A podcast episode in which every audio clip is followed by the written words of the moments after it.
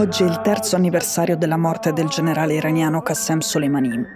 Nella sua città, Kerman, è pieno di gente in strada per celebrarlo, però l'Iran quest'anno non assomiglia a quello di pochi anni fa, quando milioni di persone avevano partecipato ai suoi funerali, quando nessuno osava mettere in discussione la sua memoria in pubblico, quando le donne appendevano bandiere rosse alla finestra perché la priorità non era il lutto, ma la vendetta. Invece stanotte a Mashhad un ragazzo ha appeso a un ponte un cartello con scritto Celebriamo l'anniversario di te che diventi Kotlet. Kotlet significa polpetta. I manifestanti hanno soprannominato Soleimani in questo modo. Soleimani era il capo delle forze Quds dei Pasdaran, le forze speciali che di fatto decidono la politica estera dell'Iran. Prima che morisse si vociferava di una sua possibile candidatura alle elezioni presidenziali del 18 giugno 2021 e in quel caso di una sua vittoria scontata. Soleimani è stato ucciso da un drone americano all'aeroporto di Baghdad in Iraq il 3 gennaio 2020. L'ordine di colpire lo aveva dato Donald Trump.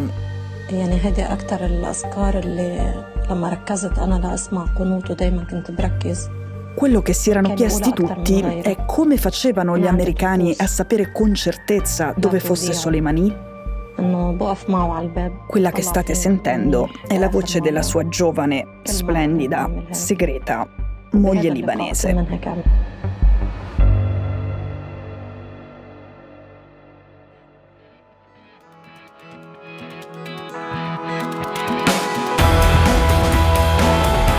Sono Cecilia Sala e questo è Stories.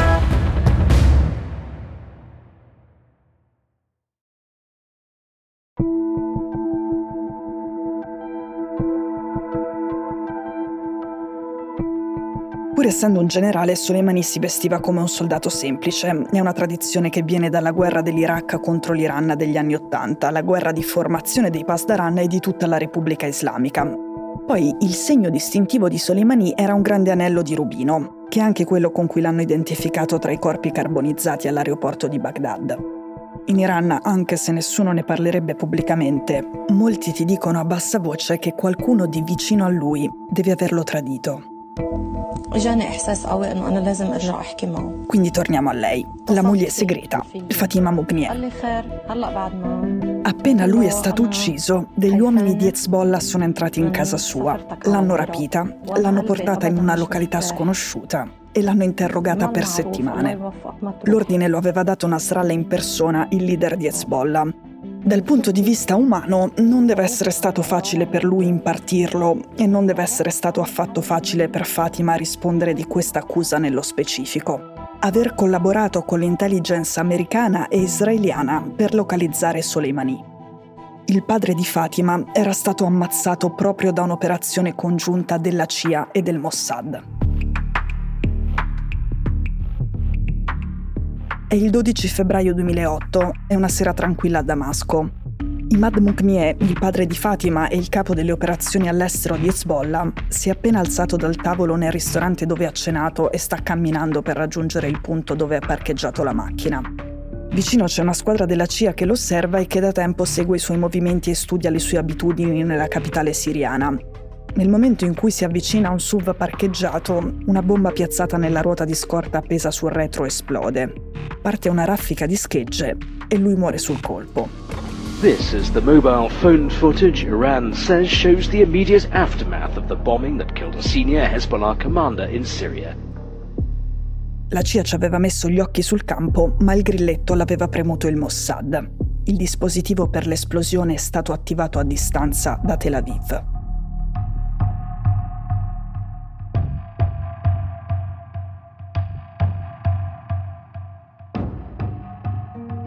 Ora le storie della famiglia Moknea e della famiglia Soleimani sono intrecciate come lo sono quelle della grande famiglia Hezbollah in Libano e delle forze Quds iraniane di cui Soleimani era il capo. Hezbollah è il più importante tra i fratelli minori delle Quds dei Pasdaran, la più importante delle milizie sciite che, sponsorizzate dall'Iran, combattono e influenzano i destini del Medio Oriente dal Libano alla Siria, dall'Iraq allo Yemen alla striscia di Gaza. Tutte insieme sono i nemici di Israele.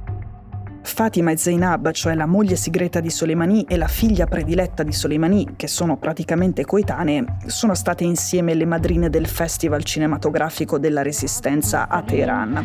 سيدنا ونبينا وحبيب قلوبنا أبي القاسم محمد بن عبد الله وعلى آله الطيبين الطاهرين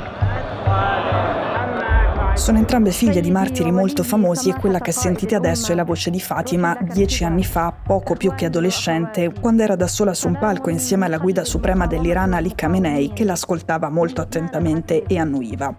Il fratello di Fatima si chiamava Jihad e aveva lasciato l'università americana in Libano a pochi mesi dalla laurea per combattere con Hezbollah.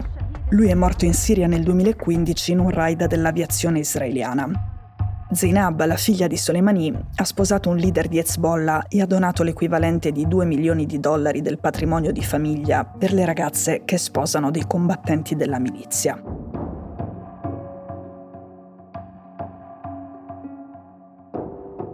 Ogni anno il periodo delle celebrazioni per Soleimani coincide con quello delle minacce, della promessa di vendetta nei confronti dell'America e di Israele. Molto spesso le minacce delle milizie alleate dell'Iran sono ancora più esplicite di quelle fatte direttamente dai Pasdaran, ma quest'anno le minacce si inseriscono in un contesto più scivoloso. A livello diplomatico la Repubblica Islamica negli ultimi decenni non è mai stata così isolata come ora e contemporaneamente non ha mai avuto un programma atomico tanto avanzato come lo ha ora. In Israele c'è il governo più a destra della storia del paese e un primo ministro Netanyahu che non ha mai preso in considerazione l'ipotesi diplomatica per fermare il programma nucleare iraniano, ma solo quella militare. A lui basta una scintilla. Prima di settembre, quando i droni iraniani sono comparsi in Ucraina dalla parte dei russi e quando è morta Massa Amini, Joe Biden chiedeva a Israele di fidarsi di lui e stare fermi. Ma ora che anche l'amministrazione Biden dice che l'accordo sul nucleare di Teheran non è più sul tavolo, replicare a Netanyahu con parole come lascia perdere l'opzione militare, ci penso io con quella diplomatica, è diventato difficile. Alla fine di dicembre il capo delle forze armate israeliane ha detto il livello di preparazione per un'operazione in Iran è aumentato notevolmente. Dirò di più. Siamo pronti per il giorno in cui verrà dato l'ordine di agire contro il programma nucleare e adempiere alla missione che ci è stata assegnata. Ovviamente si riferisce a un bombardamento dentro i confini dell'Iran. Personalmente credo che gli iraniani saranno molto attenti a evitare la scintilla che potrebbe provocarlo, ma ovviamente tutto si gioca su un filo di raso. Gli esperti di cui mi fido dicono che le capacità di bombardare i siti nucleari iraniani Israele non le ha ancora, ma senza dubbio sta lavorando velocemente per ottenerle, soprattutto con questo governo. In tutte le analisi di fine anno fatte dai think tank che si occupano di sicurezza internazionale, l'Iran è sul podio delle possibili aree di guerra nel 2023.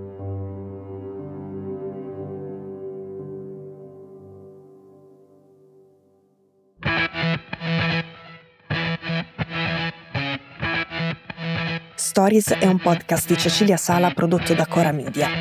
La cura editoriale di Francesca Milano. In redazione Simone Pieranni. L'advisor è Pablo Trincia. La producer è Monica De Benedictis. La post-produzione e il sound design sono di Daniele Marinello. La sigla e la supervisione del suono e della musica sono di Luca Micheli. Le fonti degli inserti audio sono indicate nella sinossi. Questo episodio è stato prodotto e sviluppato insieme a Spotify Studios.